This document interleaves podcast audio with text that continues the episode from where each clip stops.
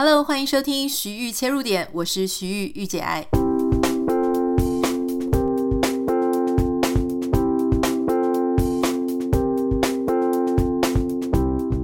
欢迎收听今天的节目。今天我们要继续来讲故事。上个礼拜我们开始讲陆小曼跟她的三个男人的故事。那当然，其中一个是大家非常熟悉也赫赫有名的徐志摩。上个礼拜这样讲人物故事，其实我心里有一点点担心，想说不知道大家的接受程度怎么样。因为你突然之间抛出一个人名，你就必须要承担说，可能有一些人对比方说陆小曼，他没有兴趣嘛。那也有可能你会觉得说，哎，平常我们都是在聊一些生活啊、时事啊，好，或是一些其他的。突然之间要讲故事，大家不知道接受度怎么样。哎，结果后来我还收到非常非常多的网友哈，我们的听众跟我 feedback 其实是蛮好的，就说，哎，一直在刷，说什么时候会有下一集。所以我当然就还蛮高兴的，松一口气，想说这个尝试原来也是有被大家接受，那那就实在是太好了。好，那所以今天我们要继续来讲下一集啊。为什么我说是下一集而不是下集？是因为在我做功课的当中，我发现哇，实在是资料非常的多。所以今天到底能不能够讲完全部，还是今天只是一个终集哈？呃，我我现在还没有什么把握。那我们就好好的跟大家讲，反正大家也不急嘛，我们就慢慢的把这个故事听完。上一集我们讲到陆小曼跟她的军官老公啊，第一任的丈夫王庚终于决定要离婚了。那当然，他们决定要离婚，这个意味着什么呢？就是陆小曼、陆爸、陆妈他们的希望落空了。好，那你可能会想说，为什么他们一定要让陆小曼去嫁给一个军官？事实上，就是因为陆爸啊，陆小曼的爸爸他自己就是一个高官，所以你知道，很多人在给小孩选对象的时候，他会知道说他自己过得蛮好的，那他是什么样的职业，他是什么样的人脉，很自然而然的，你就想要安排一个类似的人脉。给自己的孩子，所以当时他安排王庚，是因为陆霸他自己是国民党的高官嘛，做到财政局长，其实就是那种财务上面最大的官。好，那财务上面最大的官，他跟一般最大的官其实不太一样。大家都知道，如果你是一个首领，好，你一定会让你最信任、最信任的人去管钱，你不可能让一个随随便便阿狗阿猫都能来来管钱。所以你就想，他爸爸是那种等于是一人之下万人之上，所以他的整个政局啊、人脉啊、大家的巴结，那个是完全可以想象的。那所以他这个时候他就啊、去。帮陆小曼找了一个这样的老公，而陆小曼其实就在这样的家庭里面众星拱月，完全不知民间疾苦。她的个性就是她完全不会算钱，而且也从来不必去想钱到底是怎么来的，钱的来源是什么。而且其实，在这样子的很多，比方说大户人家里面，他们觉得谈钱是很低贱、很低俗的，所以常常就。不去跟小孩谈钱，我不知道各位的家里是不是从小爸妈就会跟你算着钱在用。我通常大概就是经济状况没有那么好的，那爸妈就很爱算钱给小孩听。那种非常富贵的人家，那他们不会天天在那边算钱，说哦，今天买了这个多少钱，那天买了那个多少钱，比较少。那当然失望的也不是只有陆爸陆妈两个，好，徐爸徐妈，也就是徐志摩的父母，他们也是非常的失望啊，因为。其实徐志摩跟陆小曼是一样的哦，他们是大家庭，做生意做得很成功。你可以想象一个这么事业成功的商人家庭，哎，本来是希望孩子可以去继承家业，可是发现这个孩子呢，不太懂商，也不会算钱，哎，每天那边风花雪月写文章，很有文采啊，那也好，只要他娶的太太可以持家，那他的儿子高兴做什么就去做什么，很有才华，当诗人，当教授。因为社会上是士农工商嘛，哦，所以感觉好像也是升级了。但是这个媳妇要非常的会持家，结果没有想到徐志摩给他选的是一个陆小曼，看起来就跟持家没什么关系，所以他爸妈当然也是非常的失望。很多人说徐志摩的父母是因为非常挺张幼仪，所以不让儿子离婚，或是不喜欢陆小曼。其实这一点也不尽然，因为大家如果还记得我们上一集讲说。徐志摩在林徽因失恋，跟林徽因失恋之后，在认识陆小曼之前，中间还插了一个林淑华。这个林淑华，徐爸徐妈就觉得还不错啊。第一个他没有结过婚，第二个他家世也很好，长得也很好，他们觉得林淑华看起来还有那种可以持家的样子，所以他们并不反对。只是他就一直以为徐志摩在通信的对象是林淑华，结果后来哎。他们才发现，他们认知完全错误。因为虽然他儿子跟林淑华通了一阵子信，可是在他认识陆小曼之后，那个通信的对象已经变成陆小曼了。那陆小曼因为有结过婚呢、啊，哦，他不是只是结婚，他是当时跟他儿子谈恋爱的时候就已经是有夫之妇了，看起来非常的让人 觉得很不放心了，而且看起来又非常的奢华，就很不是他们家的菜。好，但我们现在。把这个故事稍微理一下，就是徐志摩跟陆小曼他们在谈恋爱的时候，大概是一九二四到一九二六年。那在一九二五年的时候，他就是像我们上一集讲的，他就飞到欧洲去，呃，躲避大家对他的指指点点，而且也去呃去找一下泰戈尔嘛，因为泰戈尔生病了，就把他找过去。所以真正他跟陆小曼是谈恋爱谈两年。哦，就一九二四到一九二六，可是后面那一年，其中有一年的时间，他们都是远距离。这边有一件事情要跟大家先稍微做一个说明哈，就那个时候，虽然徐志摩他跟张幼仪已经离婚了，但是事实上他跟张幼仪之间还有一条没有解决的事情，就是我们上一集有讲到，就他非常狼心狗肺嘛，在一九二一年的时候，他当时呢把张幼仪骗到欧洲去。其实就是为了要跟张幼仪离婚。那大家知道当时，诶，这个交通是非常往来，非常非常的耗时间的，非常的久。大家要去那边，你看陆小曼她就是因为身体不好，所以她不能出国。可见那个路程之颠簸，不是一般人能够承受得起的。好，当时张幼仪不是就去了吗？然后就怀孕了。徐志摩就叫他把小孩堕掉，张幼仪就讲说，因为堕胎太危险了，所以他不愿意。徐志摩那时候就说，坐火车也会死人啊，难道你就不坐火车了吗？就是我们上一集非常生气的地方。还没有讲到的事情是，最后张幼仪就还是不愿意把小孩堕掉。那他是去找徐志摩的，所以当时他就是住在徐志摩的地方。没有想到，就因为。没有办法说服他把小孩拿掉，徐志摩竟然一气之下不告而别，把张幼仪一个人丢在孤零零的丢在欧洲。他是第一次到欧洲，他人生地不熟，也就因为他不想把小孩拿掉，所以一个孕妇他就被丢在欧洲。好险，当时张幼仪呢，他是去呃他的二哥啊，他二哥后来也是一个赫赫有名的人物。他的二哥那时候在巴黎留学，那后来他又去找了他的七哥，他七哥当时在德国，所以后来张幼仪就是在七哥的收留之下，在德国把小孩生出来，就是徐志摩的第二个儿子，叫做徐德生，也叫做 Peter。好，那张幼仪当时就留在德国继续念幼儿教育。那这个时间点呢，我觉得蛮有趣的，就是其实后来大家知道，在一九二五年，好，就是几年之后，因为呃，徐志摩他就是前面我们讲说泰戈尔生病，把他扣到英国去。当时我们大家都会听到的这个房间都是在讲说，因为泰戈尔生病啦，胡适就是劝他。后来张幼仪有爆料，就是那个时候为什么他跟陆小曼谈谈恋爱，谈谈谈谈，然后就飞到欧洲去。其实不只是要去见泰戈尔，也不只是要去躲闲言闲语哈。最重要的事情是，当时陆小曼那个先生就是军官王庚，他对徐志摩发了死亡恐吓，就想说，你可以大概可以想象，他就是你要是再继续给我这样乱来的话，就是怎样怎样怎样怎样好。好，所以总之，哎，这样子听完故事，就突然觉得发现他是落荒而逃这样。好，总之其实他就很呼应啊，因为我们后来不是讲王庚对陆小曼的关系，他的态度就变得很硬嘛。好，所以这个背后是有这样子的一个故事。好，我们的故事要继续推进哦，就是现在陆小曼跟王庚决定要离婚了，那接下来就是徐志摩他们家里要能够接受陆小曼。事实上，徐志摩的爸爸啊就一直很不愿意，因为。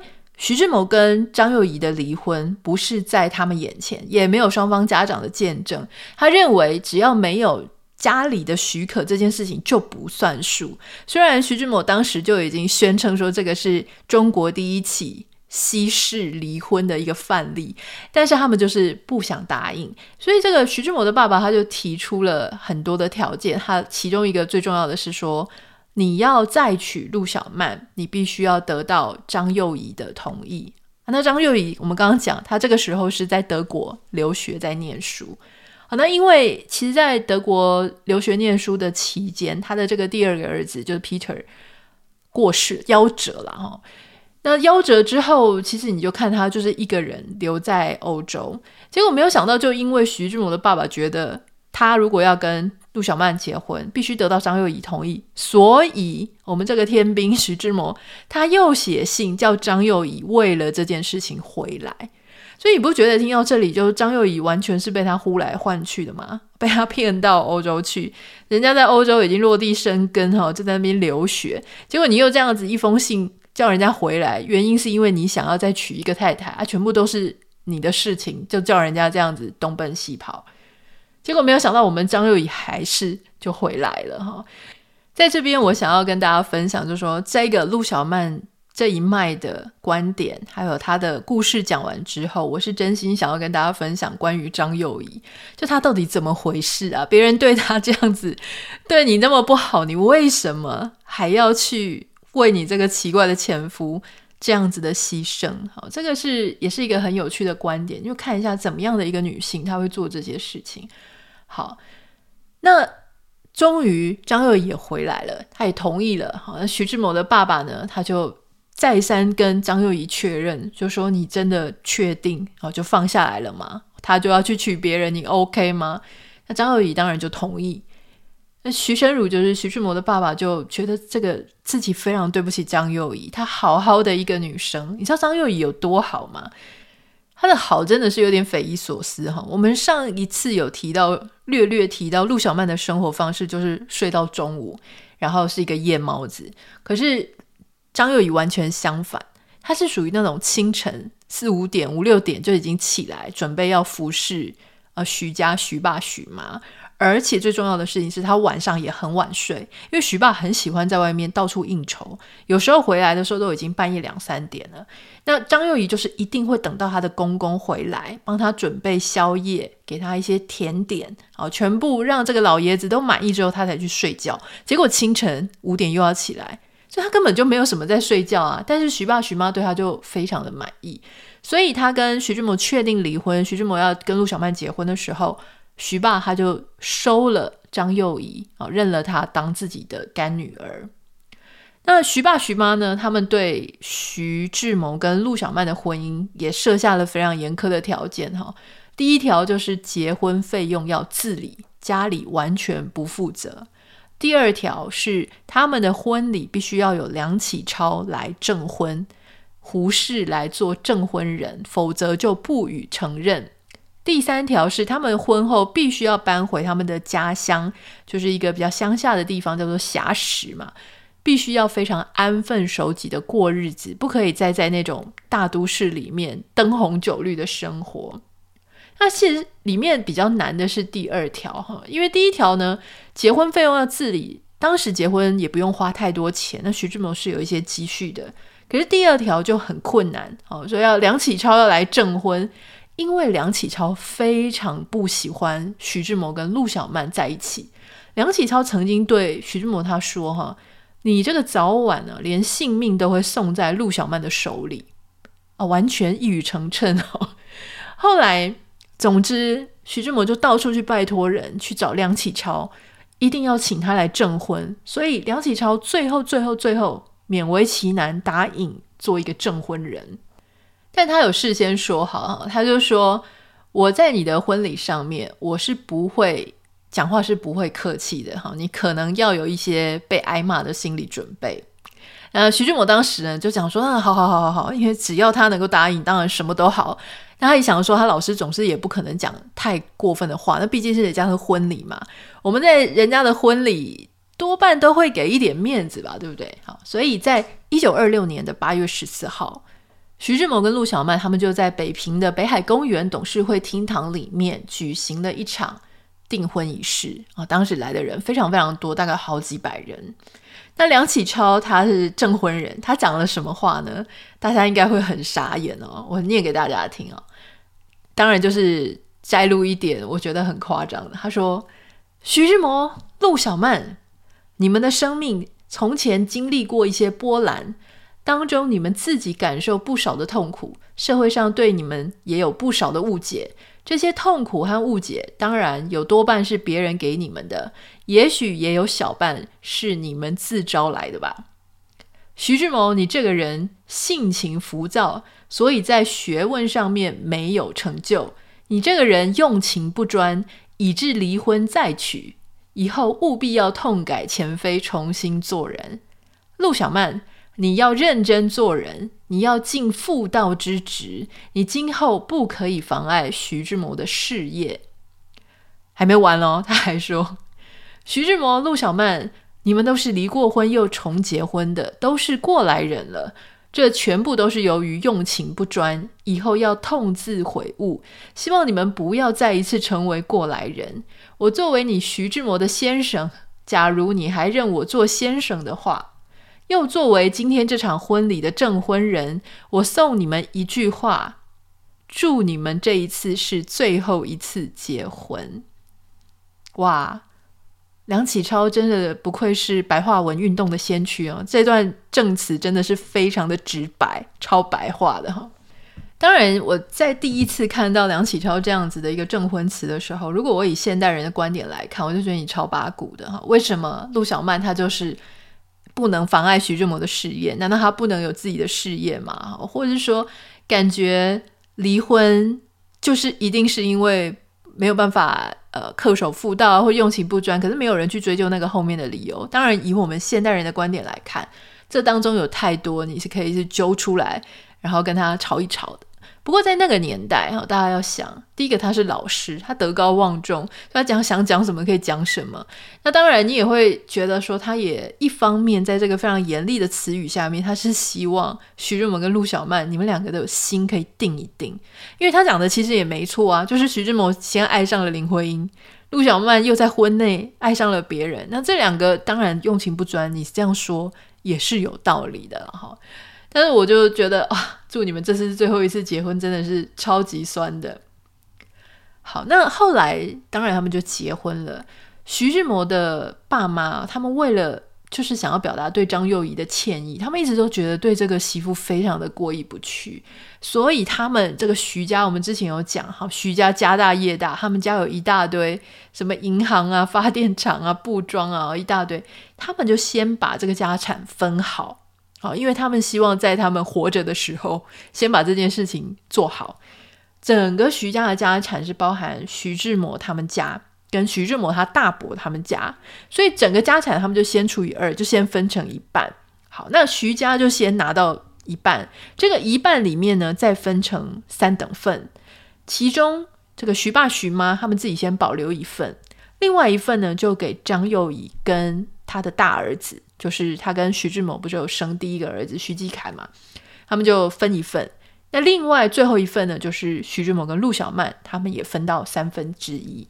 在分完了之后，你会想说，大家是不是就拿钱了？其实也没有，名义上分好了，可是事实上并没有分崩离析啦。哈，讲好是讲好，但事实上所有的事业仍然维持统一管理，就说还是在他们。家的运作之下，只是你自己知道，将来要分钱，你们是可以分到多少钱。所以你看哦，张幼仪跟他的儿子，居然是可以跟徐志摩、陆小曼分到一样的持分哦。所以徐生如就是徐爸徐妈对张幼仪是真的很亏欠，但也真的对他很好。好啦，现在钱也分完了，婚也结了，他们就真的搬到硖石了哦。那徐志摩跟陆小曼他们当时。回到硖石这个地方去居住，那就跟他们平常熟悉的那种大城市啊非常不一样，因为它毕竟是一个郊区，也是一个乡下啊，所以你就会想象它其实就是一个比较原野的地方啊，在那边你是可以好好的休息呀、修身养性。那你说徐爸徐妈完全不疼徐志摩或是陆小曼吗？其实也不是，因为徐爸徐妈帮他们两个准备的一个新房是非常漂亮，也非常的气派的。哦，那个新房呢，就在霞石镇一个叫甘河街的地方。那那一栋建筑物是一个两层的洋楼。哦，那它的这个建筑的风格是属于中西合璧，就是感觉像中式的，但是也有很多西洋的元素在里面，其实非常漂亮。我们从徐志摩写给陆小曼的一个信里面呢，他其实有在有做一些介绍，因为他们其实结完婚之后没有马上入住这个新家，这个新家当时还在装潢，好，所以他就必须要写信跟陆小曼介绍一下，那以至于我们后人就有了这样子的一个来源哦。他提到说，新屋楼上下房，啊，楼上跟楼下共二十余间，有浴室两间。那你光是听到说哇，原来房间就已经有二十几间，你就可以想象那个建筑物其实是蛮大的哦。那我觉得徐志摩也很好笑，他在写给陆小曼的信里面还讲说，这整栋楼有几盏灯，几十盏灯，哈，连数字都把它算出来。我就想说，哦，原来以前人家在形容一个房子，是连电灯的数量都会写写出来的，哈。我们稍微来讲一下这个楼房的格局。这个楼房是个两进房。好，什么叫两进房呢？一进就是那种你这四合院里面有一个庭院的叫做一进，有两个庭院的叫做两进。如果这样很难理解的话呢，一进就是像中文字我们那种嘴巴那个口，一个口，你看它四面都环起来，那那个四面环起来都是建筑物，中间那个庭院就是一个呃一个口嘛，哈。那两进呢，就是一个日期的日，日期的日不是一个口中间在一横嘛？好，那你如果放在建筑物上面，它就是两个庭院，中间你就是跨一下到下一个庭院，那就叫做两进房。那什么是三进房呢？就是眼睛那个耳聪目明的那个目啊，就是一个口，然后中间画两横，就是它有三个院子。那当然，那个院子不一定是平分大小的，有时候像两进房。可能第二个院子它会再更大一点，因为它会连接主房嘛，哈。所以这个新的洋楼呢，它是一个两进房啊，也就是它有两个院子，那分为左右对称的两厢啊。那上面有一些彩色的花格玻璃当成窗户，下面还有一些五彩的德国地砖啊，所以他们里面其实还有一些类似像什么西式壁炉啊，或者是各种花草。那徐志摩跟陆小曼他们的新房就是在前院二楼的东边，房间里完全都是西式的摆设，啊，书房里面呢还放着非常高大的书柜，有红皮的沙发、藤椅，还有非常漂亮的梳妆台。卧室的正中正中间，好，有一个很大的铜床，搭配精致的粉红色西式家具。这一切呢，就是有些是徐志摩选的，有一些是他爸爸准备的。所以，因为他爸爸就知道说他的儿子是一个西洋派嘛，哈，就很喜欢西方的东西，很先进、很新潮。所以，整个房子它就是属于中西合璧的一个风格。你从这个细节里面，你可以看出，其实徐爸徐妈虽然对他娶这个太太不是很满意，可他们还是非常的疼爱自己这个儿子，还是很欢迎这一对新人。来到自己家跟他们一起居住嘛，所以才准备了这个新房给他们。那当徐志摩跟陆小曼开始住到霞石的时候，你大家可以想象，因为那个地方是个乡下的地方，所以很多人他都没有见过那种大城市的小姐。那陆小曼又那么漂亮，又那么时尚，所以当她住进这个新家的时候，当地很多人就会特别跑来看陆小曼，想说这个千金小姐到底长得怎么样？哦，那她每天的时尚就出出去很像走秀一样，每天那种时尚啊，很时髦啊，就是 OOTD 啊，大家全部都要去学，而且就会觉得啊，好羡慕哦，你就想象，就是当年孙芸芸刚出来的时候，大家就说：“哇，原来哈那个名媛就是要穿这样长这样。”当时陆小曼她就是一个这样的形象哦，她包含她用的香水啊、手帕啊，全部的人都会去讨论这些事情。那陆小曼在家里过什么样的生活呢？她仍然哦，就是早上十点以后起床，就跟着她老公啊一起在这个家里面种花种树。可是你要想哦。其实徐志摩的徐爸徐妈他们也住在这一栋楼房里面，他不是有二十几间房间吗？他们其实是同住的啊，只是说因为有二十几间房间，所以可能不是在隔壁啦。那也就是说，他们跟父母是住在一起的。但这时候陆小曼他们就是新婚，好，所以他们的情绪就是他们的感情是非常的好，每天吟诗作画啦，夫唱妇随，形影不离啊。那吃东西的时候也是要你一口我一口，非常幸福又非常快乐。陆小曼曾经形容，在硖石的生活是她一生当中最幸福的一段时光。可是没有想到的事情是，这所谓。她人生当中最幸福的一段时光，居然只维持了短短的两个月。两个月之后，徐爸徐妈就已经快要受不了了啊！你要想哦，他们的媳妇在这两个月内哦，都是睡到中午才起床。那个老人家呢，清晨五六点就已经起来了。那起来已经好多个小时之后呢，这个媳妇才慢慢的起床，慢慢的打理。你要知道，像徐家，他们是一种。商人的家庭，他们经营像什么钱庄啊、布庄啊、火力发电厂啊，各种各个非常厉害的企业就是他们家的，所以他们家在江浙一带是非常有名的实业家。那商人他们当然就是要很勤劳、很勤勉，好，那也是非常的勤俭持家。可是像陆小曼这样子的生活，对徐爸徐妈来讲，非常的难以适应。陆小曼她其实不是没有优点，她有很有优点，她会画画，然后她很会外语啊，长得很漂亮，那个 social skill 也是非常好，很会跟人家互动。可是他的这一些优点，看在徐爸徐妈的眼里，不觉得那个是优点，因为商人的家里没有很需要用到啊。因为其实商人他们家呢，虽然太太要非常的会持家计，可是出去 social，出去跟人家应酬，仍然还是先生的职务。你不会叫太太出去跟人家应酬嘛？所以虽然他很会 social skill，但是没用。所以看在徐爸徐妈的眼里，陆小曼就是一个只会花钱，而且非常花钱，也不知道自己把钱花到哪里去了，而且也不会孝敬公婆，然后生活态度又非常的懒散。所以当这个徐爸徐妈他们这样忍忍忍。忍了两个月之后，终于快要忍不住了。那个推倒最后一根稻草的事情，其实也不是什么很大的事情。就是有一天他们在吃饭的时候，因为陆小曼她不太喜欢吃正餐，她很喜欢吃零食，所以她正餐的时候呢，都吃得很少，吃得很慢啊，几乎是一粒一粒米这样吃，其实就是好像很不好吃嘛。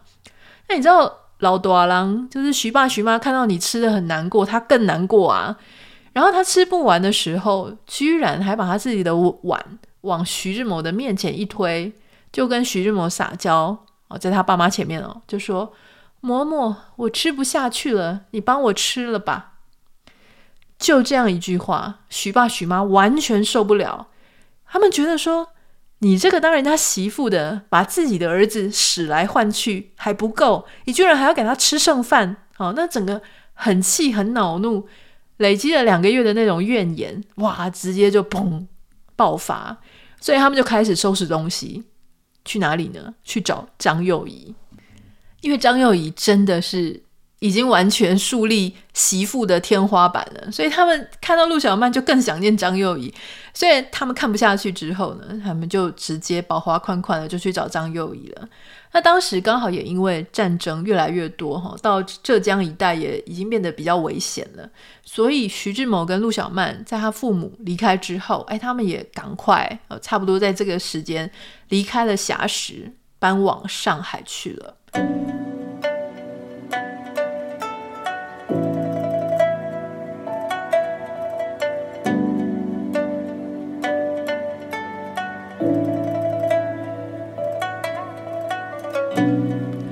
徐志摩跟陆小曼他们到上海的生活没有想象中的那么如意，有一个很大的原因就是因为经济上的压力。那刚刚有讲到徐爸徐妈他们就离开了，他们离家出走哈，所以他们已经完全断掉徐志摩后面的金源。徐志摩跟陆小曼所有的花费都必须靠他们自己去攒钱，甚至呢，就连他们从硖石搬到上海的那样子的费用。哦，就是迁移的费用都是徐志摩去跟他的舅舅借的钱。当时一九二零、一九三零年代的上海是一个什么样的氛围？稍微跟大家介绍一下。如果你有听过“十里洋场”这个词，“十里”就是十公里的那个十里，“洋场”洋就是西洋的洋，场地的场，那就是一个在形容上海生活的地方。哈，什么叫十里洋场？就是因为上海的租界那个时候有一条长约十里。东西向的大街，因为洋人非常常聚集在那个地方，那边有洋人、有洋行、有洋货，所以当时上海人就称之为上呃十里洋场。那后来当然也是除了上海之外，你会比喻一些很热闹、很繁华的地区，叫做十里洋场。可是这个词呢，通常是有贬义的，就是一个非常虚华的地方。好，那在一个半殖民的。地方哈，就当时上海算是一个半殖民的地理环境，当时非常的奢侈，非常的享乐哈，因为你想要的什么乐子在那边都有，而且呢，当时因为离南京国民政府也蛮近的，所以上流社会或是有很多有身份的人，常常都会在上海流连忘返。这边呢，有洋人的租界啊，还有一些达官贵人啊。非常气派的各种洋房，还有一些像豪华游轮呢，大家穿的是洋装，呃，头发都弄得蓬蓬的，很时髦的样子。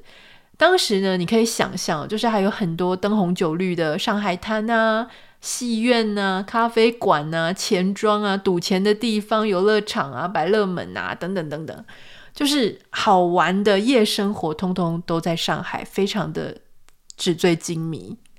那这样子的一个地方，我们只能讲说，它刚好非常的对陆小曼的胃。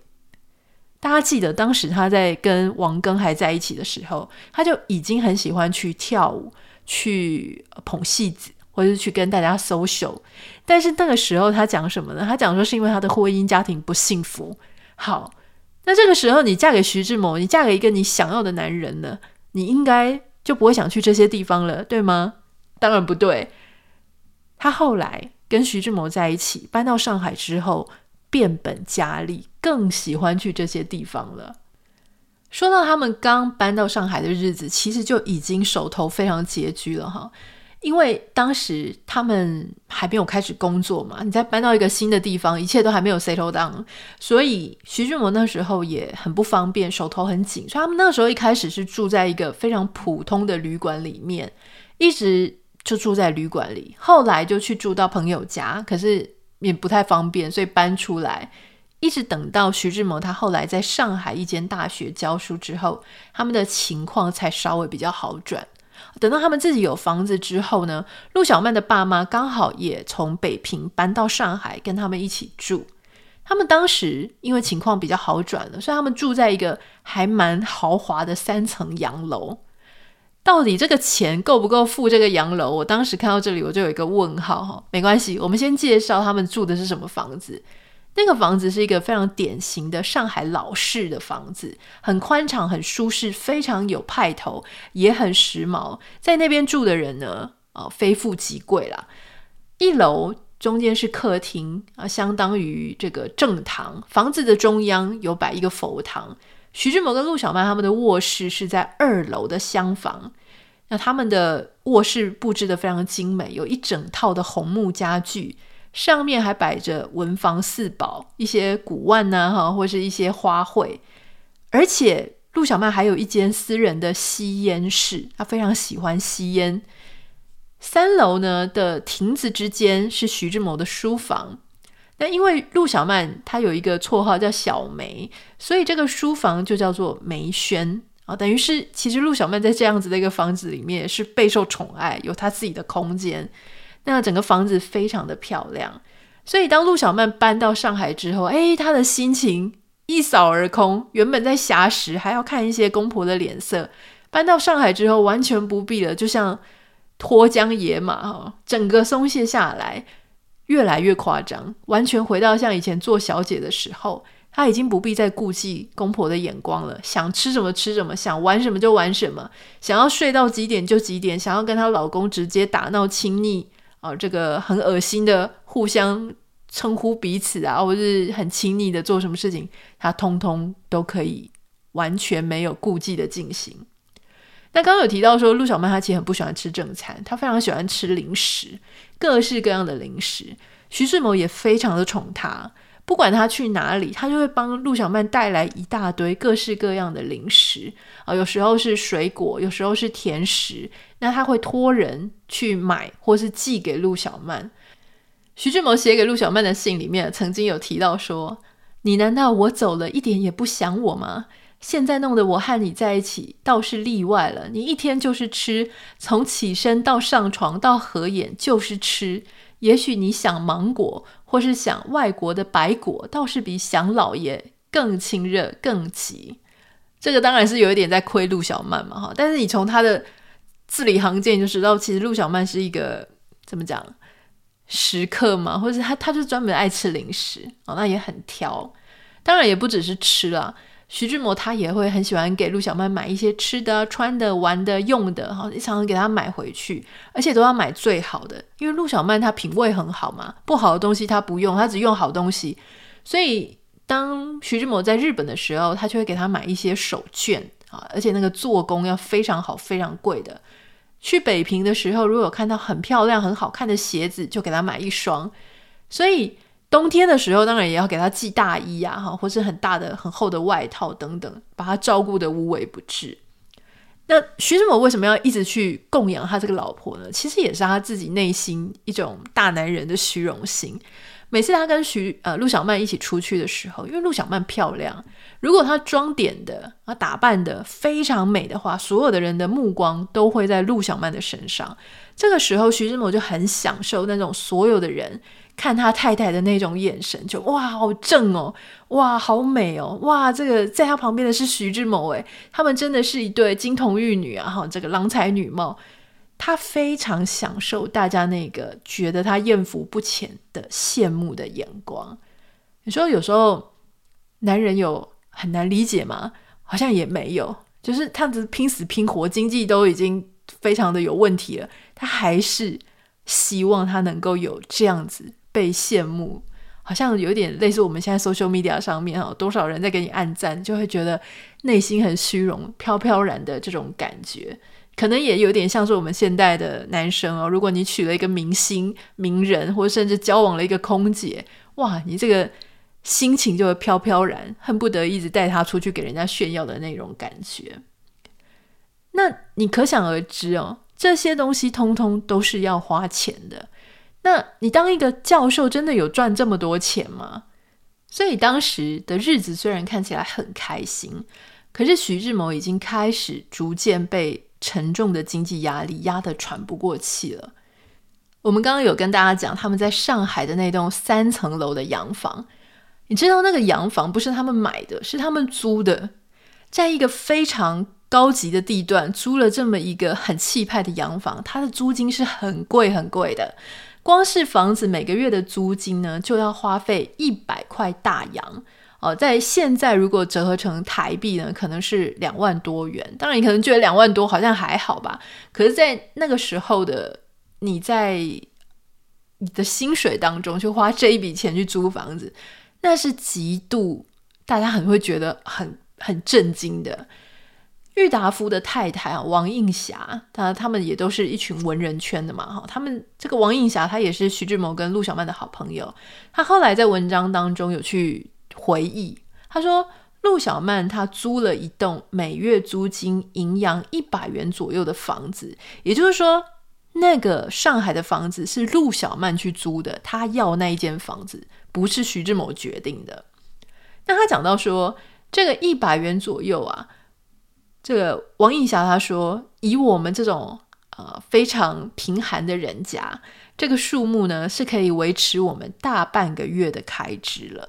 当然，郁达夫跟王映霞绝对不是什么贫寒人家啊，他这样讲是自谦啦，也是对照陆小曼跟徐志摩他们手头的阔绰啊，他们很凯，还有相比之下，他们很像一个很像很贫寒的人家哈。”但是你可以知道说，至少一个正常人家半个月的收入，徐志摩他们把它拿去租房子，而且陆小曼还不是只是租房子哦，他的出入是有私人汽车的啊。那当时一般人出门大概会坐一些黄包车，有时候是步行。可是陆小曼呢，她就是请私人司机，而且他们家的佣人有很多，有司机、有厨师、有男仆，还有好几个贴身丫头。而且这一些仆人呢，通常都被要求要打扮得很时髦哦，不能是丑丑的、很很老派的那一种，那是不行的。在他们家就是整个就是很 fashion 啊，珠光宝气。不知道的人呢，都还以为这一些厨人啊、仆人、厨师是哪一家人的小姐或是公子呢？那这个郁达夫的太太王映霞还继续形容，他就说陆小曼非常的挥霍，挥霍无度，想买什么就买什么，完全不管他家里需不需要，也不会问价格。有一次，他买了，同时买了五双上等的女士皮鞋。那家里的经济是由陆小曼的妈妈来去持家，因为我们有讲徐志摩他不喜欢管钱，陆小曼也不懂管钱，也不知道怎么管，所以就变成陆小曼的妈妈来管。就他妈妈看到就，他到处都是红字啊，后来就整个是完全束手无策。他就说每个月至少要花营养五百元，有时候要到六百元，这个家非常的难当，我完全当不了。那时候的五百多元可以买六两的黄金哦，是非常大的一个费用。以现在的黄金去折价，六两的黄金大概三百克，那可能差不多就是台币差不多四十八万左右。所以当时陆小曼她每个月要花五六百元，也就是他每个月光是基本的开销就是四十八万五十万台币，这个数字是非常惊人的。你到底要兼多少的课？这个先生要多忙，他才可以去 cover。而且我要跟各位讲，四十八万元只是一个开始而已，他还没有到达他最高峰的这个阶段哈。之后的陆小曼，她的夜生活越来越精彩。那陆小曼有一个干女儿，她干女儿也是一个演戏的。他在跟他的朋友们回忆当中有提到，他说陆小曼她就是一个非常。晚起床，他大概中午才会起床。起床之后呢，很慢的、拖拖拉拉的在打扮自己。啊，打扮完自己之后呢，大概也都下午了。下午才开始画一画，这个作画哈，写信啊，会客啊，写个日记呀、啊。晚上大部分的时间就出去跳舞啊，打牌、听戏，一直到过了子夜，就是半夜 十一二点，他才会拖着疲倦的身体。啊，往这个车子里面一躺，因为他有私人司机嘛，所以他就可以在汽车里面一躺回到家。上海是一个不夜城，陆小曼她过的就是不夜的生活，她完全不会去考虑钱的来源的问题。哦，那对钱也没什么概念，反正就一直花，一直花，一直花。而且大家知道，那种花钱是一种瘾，就是你花得越凶，只会越来越凶，更凶，更凶，就越花越多。他不会说什么。哦，今天花了，然后明天就不花，他就是一个瘾。所以当时呢，其实他不只是去这些豪华场所一掷千金，他还会把这个剧院包下来，长期的包着他要的位置，因为他很喜欢看戏，所以他就整个直接把一个这个位置就把它整个 lock 住。那这个 lock 住呢，就是你就一定要整个是包下这个戏院的嘛，所以。他不只是包下这些戏院哈的这个位置，他还会邀请他的朋友一起去看戏啊，然后去赌场啊，还会请朋友们一起去什么一品香啊、大西洋这些非常豪华的，当时非常豪华的大馆子去吃饭。在这个时期，陆小曼她不只是看戏，也不只是捧所谓的戏子哦，就是这些演戏的弟弟妹妹们。他甚至迷上了什么呢？叫做票戏的一个活动。什么叫做票戏？票就是买门票的那个票。票戏其实就是那种达官贵人，好像是这种上流社会的人，他们看戏看久了，他自己也想演，他也会开始模仿那些演戏的人去表演啊。那所以他也可以有一些登台演出的机会。你要知道，虽然我们说演戏，人家。讲说什么戏子其实不太好听嘛，现在我们觉得好像有一些贬义。戏子他们的戏呃地位是很低的，可是这些有钱的人哦，他们去练习去模仿，诶，模仿到被邀请上去表演，这个就地位就不低了，这个地位反而是高的。然后大家就觉得哇，你还有好有才情哦。那甚至呢，陆小曼她不只是表演啊，她表演诶也受到很多人的觉得说，诶她演得很好，很有天分。所以后来呢，她就常常会邀她的一些所谓的票友们去一起演戏。那因为演得很不错，那大家还会说，诶你就来来当压轴，那我们一起来为什么什么东西公益活动去募款。所以如果你是一个达官显贵，你去票戏，你上去演，而且是为了公益活动，哇，你这个声望是极高的。所以当时陆小曼她就非常喜欢那种众星拱月嘛，我们有讲过，就是她喜欢所有的人的目光焦点都在她身上。在那个票戏的活动当中，他就认识了一群啊，也都在泡戏院的一些朋友，比方说江小坚，比方说翁瑞武，大家一定要记得翁瑞武这个名字，因为接下来呢，他会成为。陆小曼的第三个男人，就在这些戏院里面，他认识了这一群哈，也都是一些纨绔子弟啦哈，就是富家公子哥儿、世家子弟，他们很有钱，很爱好艺术。你说是附庸风雅吗？也许啊，就是有些人他们曾经留学过法国，然后他们也办过所谓的沙龙啊，所以他就在这一些很多很好玩的人里面认识了一大群人。陆小曼内心喜欢这种。social 啊，喜欢译文的这种愿望就得到了很大的满足。那他也会邀请徐志摩一起跟他票戏。好，他曾经就有一度呢，因为徐志摩他并没有他喜欢看戏，可是他不喜欢上台去演出。可是他太太又一直邀请他，所以拗不过，他就只好去演一些小角色。那刚刚讲的像什么江小坚啊、翁瑞武那些人，因为天天都来看戏，所以他们就可以跟。陆小曼一起演男女主角，然后结果陆小曼的先生徐志摩大诗人反而演那种不是很重要的角色。那当然，徐志摩久而久之就觉得很荒唐，他也不喜欢这样子，所以他后来就慢慢的没有那么喜欢跟陆小曼一起去戏院。陆小曼在戏院里面真的是找到了他自己的人生定位啊，因为他不只是看戏票戏，他还捧戏子，也就是说他喜欢哪一个。演戏的所谓戏子妹妹、戏子弟弟，他就会砸钱啊，他会就是等于就是抖内他之外，他还会给他包，就是谁来演出的时候，我就包多少位置，就把场面做给他。那当然，他只要愿意捧这个人，这个人就会红，因为戏院就会更愿意让这个人他人气很旺嘛，出来演戏，所以他就捧好几个戏子，好几个戏子就因为陆小曼这样子砸钱去捧，就红了。可是你要想哦，当时陆小曼的钱都是来自徐志摩，徐志摩只是一介文人，到处兼客，他怎么能够付得起这么多钱？就砸在这种声色场所，他根本没办法。所以以前的徐志摩他是完全不需要算钱的，因为他家是商人家庭，很富有，钱的事情轮不到他来操心。可是当他娶了陆小曼之后，爸爸断了他金援，两个人剩两人生活，然后他的岳父岳母又跟他一起住啊，所以他变得非常的窘迫，完全就是一直在累积他的债务。当时呢，他为了要多赚一点钱，就开始过南北奔波的生活。哦，他在光华大学、东吴大学、大夏大学、上海法学院、南京中央大学这些地方四处兼课。大家要知道，大学所在的位置其实完全都不一样的地方。他就这样子跑啊跑啊跑啊哈，在这个阶段，可能也是因为经济压力的关系，所以徐志摩他已经逐渐发现，他跟陆小曼的个性真的很不一样。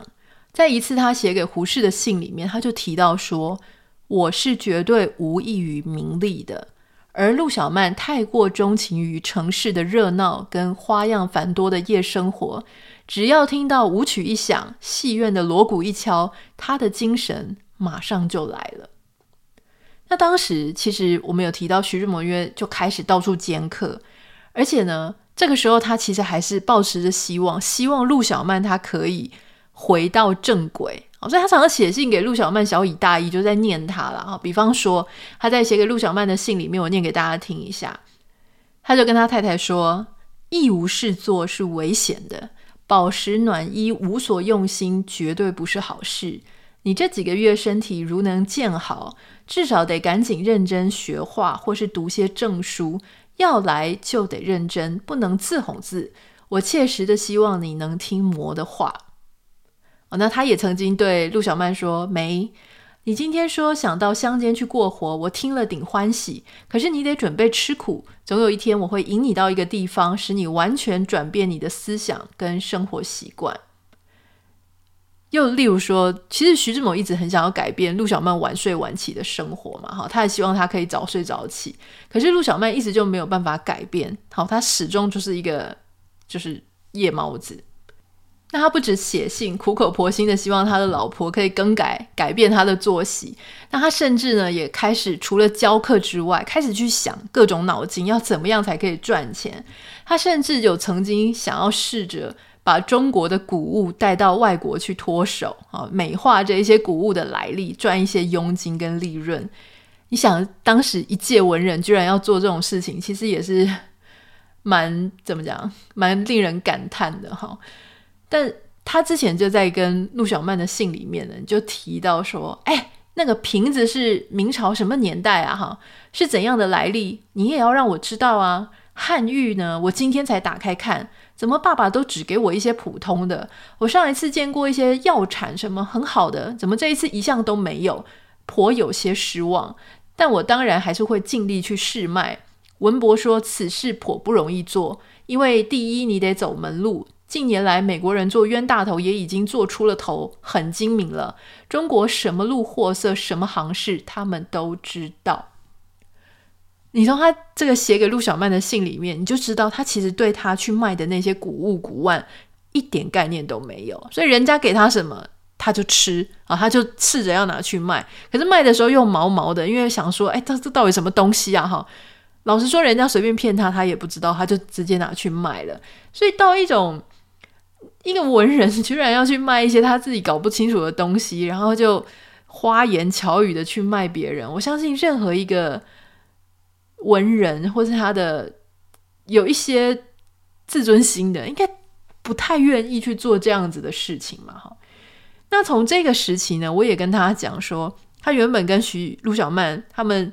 写信的时候都是啊，什么我的肝肠寸寸断啊，写一些非常恶心的，就是希望找你的什么鬼啊，干脆来找我好了，就是写这种非常风花雪月的。这段时间写的呢，也不是，就一直在算钱。我也念给大家听哦，他就写说。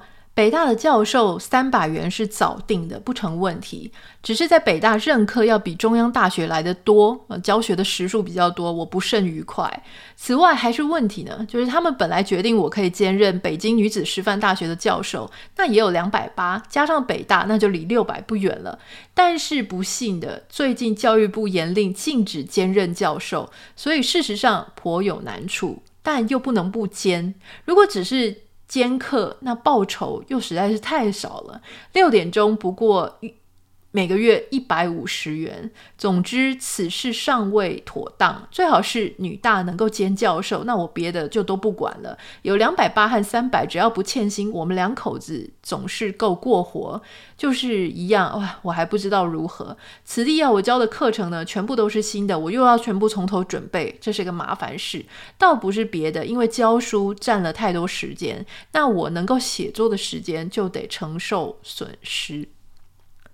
其实你大概可以想象，他每天都在想钱，然后谁加谁会等于多少钱？那个他们够不够用这个钱？如果陆小曼她那个月花了更多一点，那他就不够了。如果陆小曼那一个月哎过少一点点哦，他这个就刚刚好到水平线上。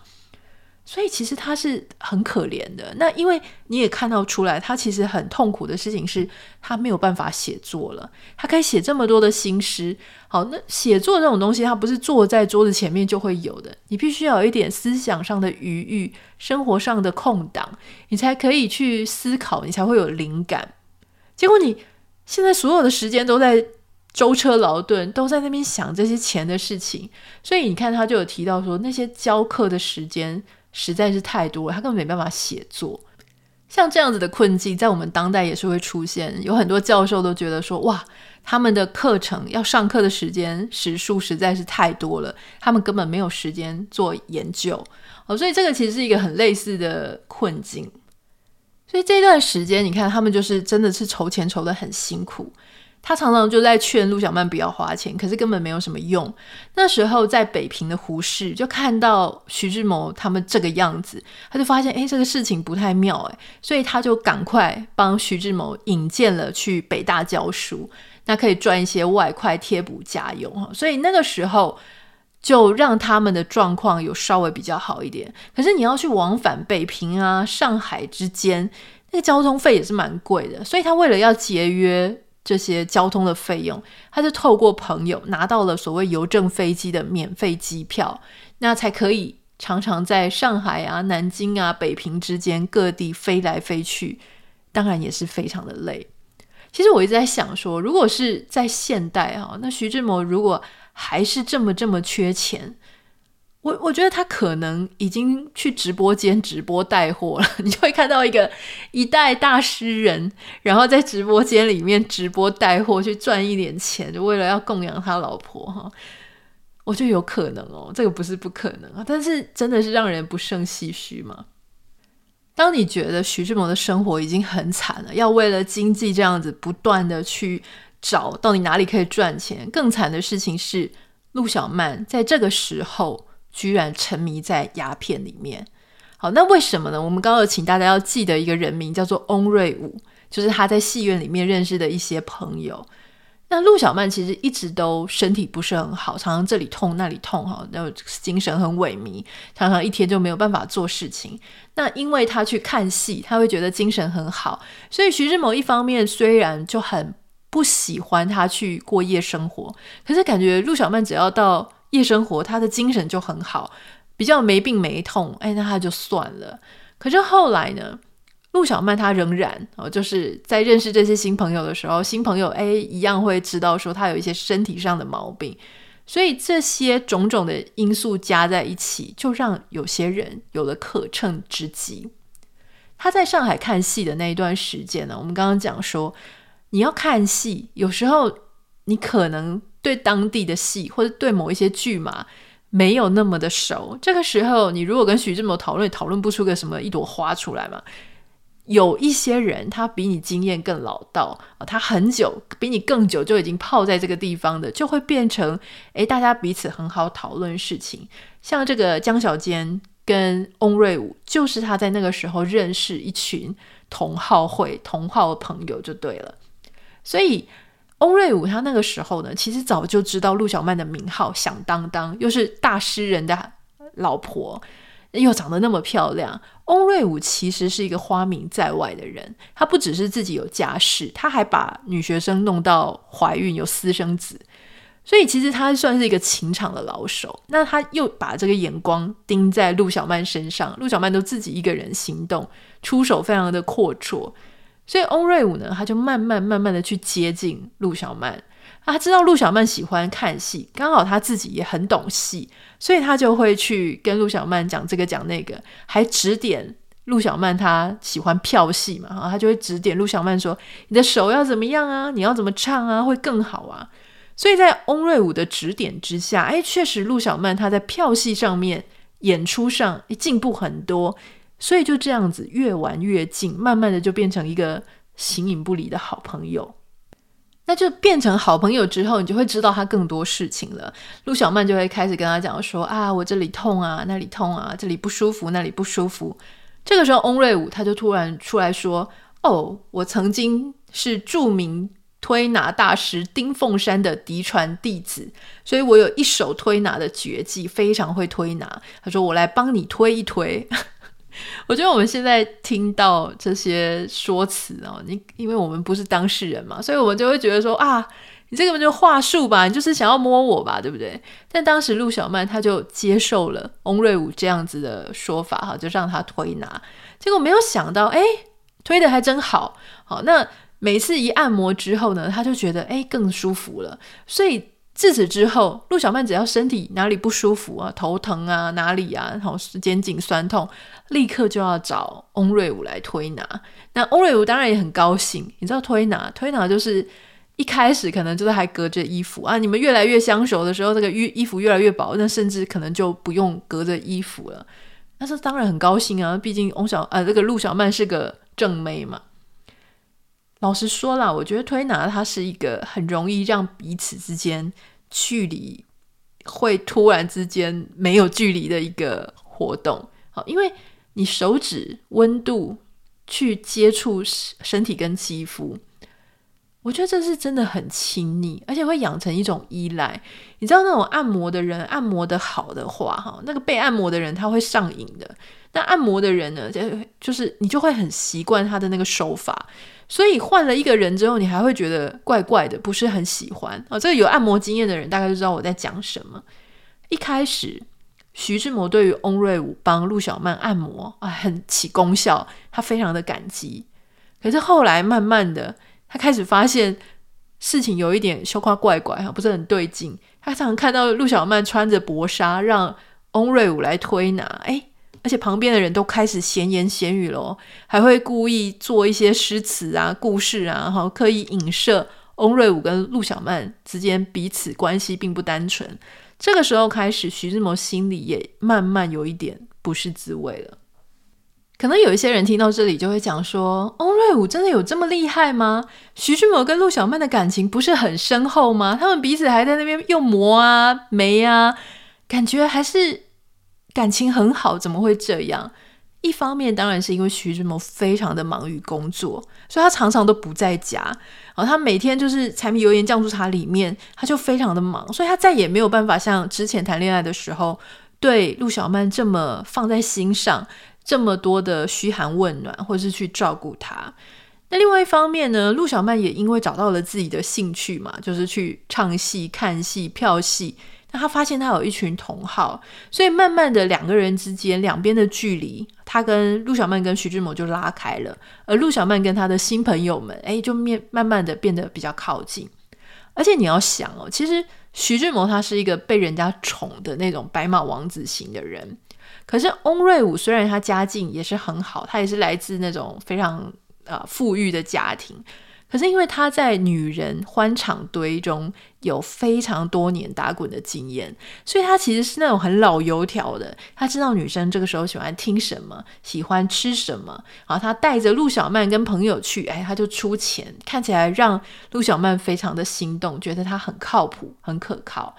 那甚至呢，就是比方说他们想去哪里啊，他就去哪里。陆小曼的干女儿事后也有形容说，他去陆小曼跟徐志摩家里。那后来翁瑞武也常常会出现，他叫徐志摩也叫干爹，叫翁瑞武也叫干爹。他说呢，翁干爹比徐干爹更为人亲切幽默，懂得跟我们玩在一起。所以你就可以想象那个家里面的气氛。其实翁瑞武他是比较很会讲笑话的，会带给大家开心的。可是徐志摩，大家看到他的时候，就是啊，就是要看书嘛，就是要读书嘛。你就是在谈那些社会运动啊，或是一些呃文学类的事情，可能就比较无聊一点。不过这些都不打紧，最重要的事情是。当陆小曼又开始身体不舒服的时候，翁瑞武给他出了一个馊主意，跟他说：“不如来抽抽鸦片吧，哈，因为抽了鸦片之后，你的精神会很好，身体就整个都舒服了。”翁瑞武本身就是有抽鸦片的习惯跟鸦片的瘾，所以他当时呢就介绍给陆小曼。陆小曼原本是没有接触鸦片的，就在翁瑞武这样子劝说之下。哦，他当然，他也是希望陆小曼可以舒服一点，所以他就介绍给陆小曼，陆小曼就开始吸。那这个鸦片呢，一吸下去，对陆小曼她当时身体不舒服，她说：“诶，确实可以达到缓解的效果。怎么样做呢？都没办法。但是吸了几口鸦片，诶，整个精气神都来了。当时大家对鸦片的成瘾性跟它的危害都知道的不是太清楚。”那虽然你可能会知道说，有些人吸鸦片吸久了之后，整个脸会非常的夸张，身体整个都坏光光哈，牙齿会全部掉光，人会这个面黄肌瘦，就是很恐怖的样子。可是当时的医疗还有这些资讯，并没有像现在这样子。徐志摩一开始也觉得不太妥，可是后来他发现，哎，陆小曼真的是吸完鸦片之后，身体好像舒服很多，所以他也就不便再说什么。但后来大家知道，这种鸦片不只是伤身体，你的钱，哦，那当然在这个部分上面也会有很大的一个坑洞。所以在翁瑞武跟陆小曼开始双双都吸了鸦片之后，整个家里我真的要讲，就真的是陷入谷底了。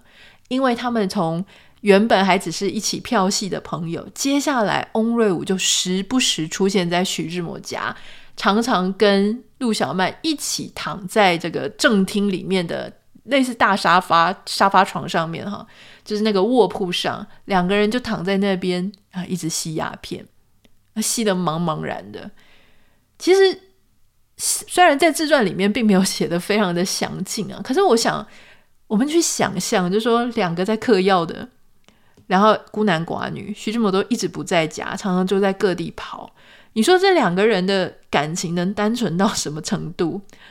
一个是情场的花花公子，一个是也不是情场的小白兔了哈。这两个人在当时，你说被人家闲言闲语，我觉得。一点都不为过了。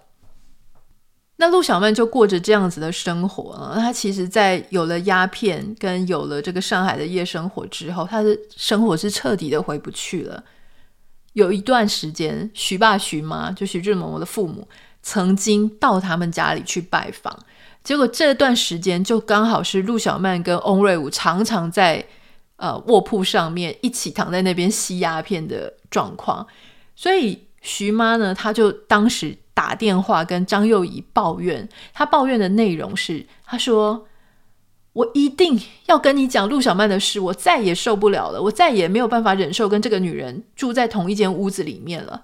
家里来了一个姓翁的男人，陆小曼是通过她在戏院的朋友认识他的，他现在可是陆小曼的男朋友哦，而且已经住在这里了。冰箱里面本来有一块火腿，我叫佣人热了给老爷和我当晚饭的菜。第二天，陆小曼打开冰箱一看，想要知道他的火腿到哪里去了。我跟他说，我跟老爷吃了，他就转过头来尖声怪叫，数落我说：“你怎么做这种事？那块火腿是要特意留给翁先生的。”好，那这个徐妈她特又继续讲，是说。我真的搞不懂这件事情。徐志摩好像完全不在意翁先生在这里。他在北平教了这么多书，回来这么累，喉咙都痛死了。我就请佣人帮他准备一些参药，哦，就是人参，因为柜子里面有一些上好的人参。可是佣人回来说，我们不可以碰这个屋子里面的人参，因为那些人参是要留给翁先生吃的。这到底是谁的地盘啊？哦，所以整个徐爸徐妈就非常的崩溃，因为当他们久久不见他们的儿子跟媳妇来的时候，居然发现媳妇有了男朋友 翁瑞武了哈，然后他的儿子感觉好像视而不见，他们简直要崩溃。所以从这个徐妈她跟张幼仪打电话的内容当中，我们已经可以很清楚的看到，陆小曼在这段时间，她跟翁瑞武的关系已经非常密不可分了。讲到这里呢，我们可能要暂时休息一下，因为又过了一个多小时。其实我本来也在想说，我会不会这一集能讲能讲完，但是真的内容很多。我希望我们还是可以慢慢的沉浸在这一整段人生故事当中。所以下一次的节目当中，我们要跟大家分享，就是好了。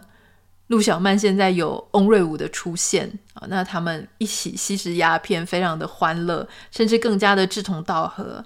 徐志摩在另外一边非常认真的在兼课，到底他们三个人的三角恋情会在什么时间点发生变化？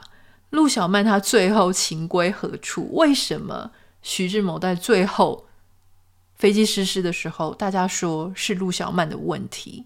在下一集的节目当中，我们除了要跟大家讲这个最后的一部分的故事之外，如果有时间，我也想要跟大家稍微做一个我自己的想法的总结哈。那我不太确定，接下来我们还会用一集还是两集的时间来完成这个部分，希望大家可以继续收听。最近我们的节目上传的时间应该会是在台湾时间的礼拜二跟礼拜五这两天的早上啊，所以如果你有兴趣也想要听的话，可以继续的听下去。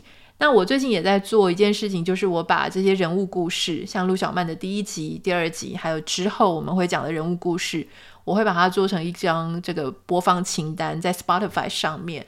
呃，我现在还不太确定有能不能够弄成功啊，因为我没有，我以前没有用过 playlist，但是我想应该不会太难。如果我做成功的话，我会把它放在节目简介栏里面。你们如果特别喜欢听人物故事，或者你想要跟你的朋友们分享我们的人物故事、讲故事的部分，也可以跟他分享这张 playlist。好，好哦，很欢迎大家可以写私讯跟我分享，你们喜不喜欢这样子听故事？